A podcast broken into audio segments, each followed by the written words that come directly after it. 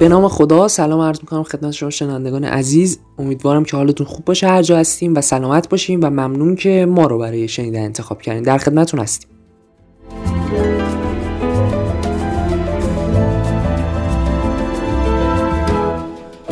من پویا رضایی پور هستم و اینجا پادکست هشتک هست. خیلی ممنونم که ما رو دنبال میکنید و ممنون از اینکه شنونده ما هستید.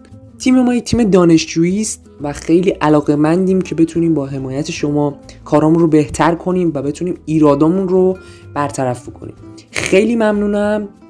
انرژی ها بالا باشه لطفا.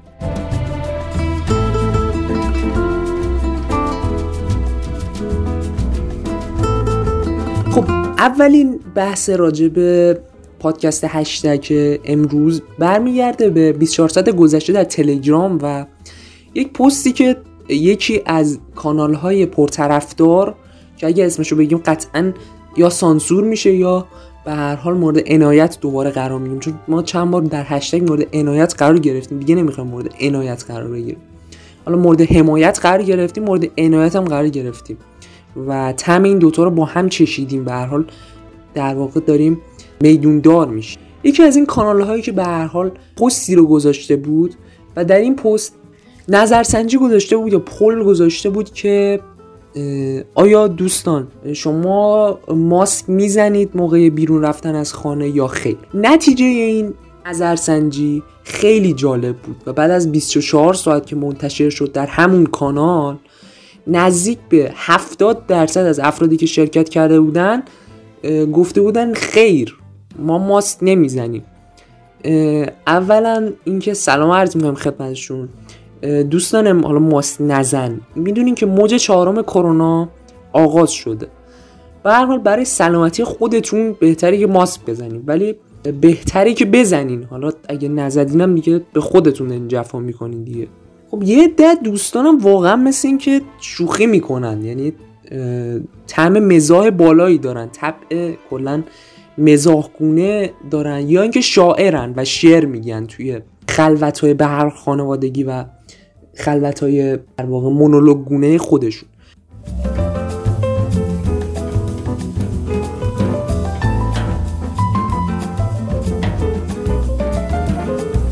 پریشب در خبرگزاری صدا و سیما یک گزارشی پخش شد که باز هم مثل همیشه یه عده افرادی بودن که ماسک نزده بودن و وقتی گزارشگر میره باشون صحبت میکنه و میرفت ازشون گزارش بگیره، همیشه اینا میگفتن که ما به کرونا اعتقاد نداریم.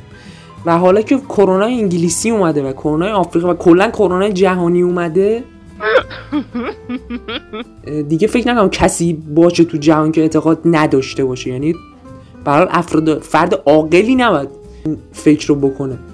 ولی پریشب که این اتفاق افتاد، یه مصاحبه میخواست انجام بده گزارشگر خبرگزاری صدا و سیما. جلو که رفت با طرف صحبت بکنه، اول که ممانعت کرد که نگیر من مصاحبه نمیکنم با این اتفاق، و بعد شروع کرد به ضرب و شتم و توهین کردن و بعدم سریع محل رو ترک کرد. خب به نظرم الان ما تو جواب این دوست عزیز با یه سکوت معنادار برنامه رو ادامه میدیم. آخه دوست عزیز، تو حداقل نمیخوای ماسک بزنی، جونت برای خودت مهم نیست، آخه 5 نفر خانوادت رو و بقیه رو در نظر داشته باش و بعدش چرا توهین میکنی؟ چون یه سری توهینایی کرد که مربوط به جمعی بود، یعنی شما نمیفهمید. و به هر حال یه عده توهینای عجیبی کرد که واقعا در نوع خودش عجیب بود. سکوت رو با احترام به شما تقدیم میکنیم.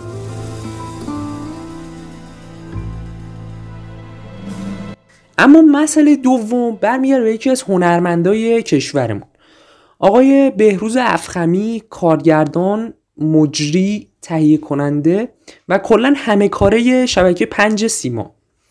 آقای بهروز افخمی در یک مصاحبه‌ای که با یکی از تلویزیون‌های اینترنتی انجام دادن، گفتن که کلا کرونا چیز بیخودیه و کلا منکر شدن دیگه. کلا گفتن اصلا کرونا وجود نداره و کلن گفتم مدارس باید باز بشه، ماسک ما نمیزنیم، کلن تحمیل ماسک به مردم تحمیل پوپولیستی و غلطیه و کلن زیر سوال برد دیگه. گفت مردم آزاد کنید برن سفر و اینا.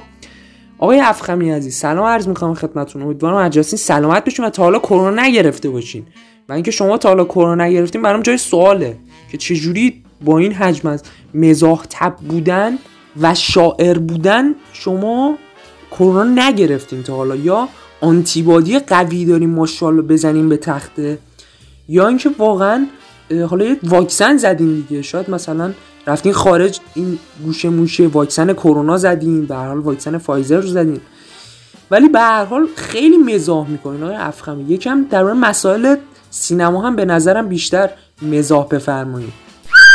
خب از اون روز که آقای افخمی مزاح رو فرمودن و این واکنش رو به محدودیت‌های کرونا داشتن، حجم انتقادها به سمت آقای افخمی شروع شد از سمت وزارت بهداشت و دوستان هنرمند دیگه.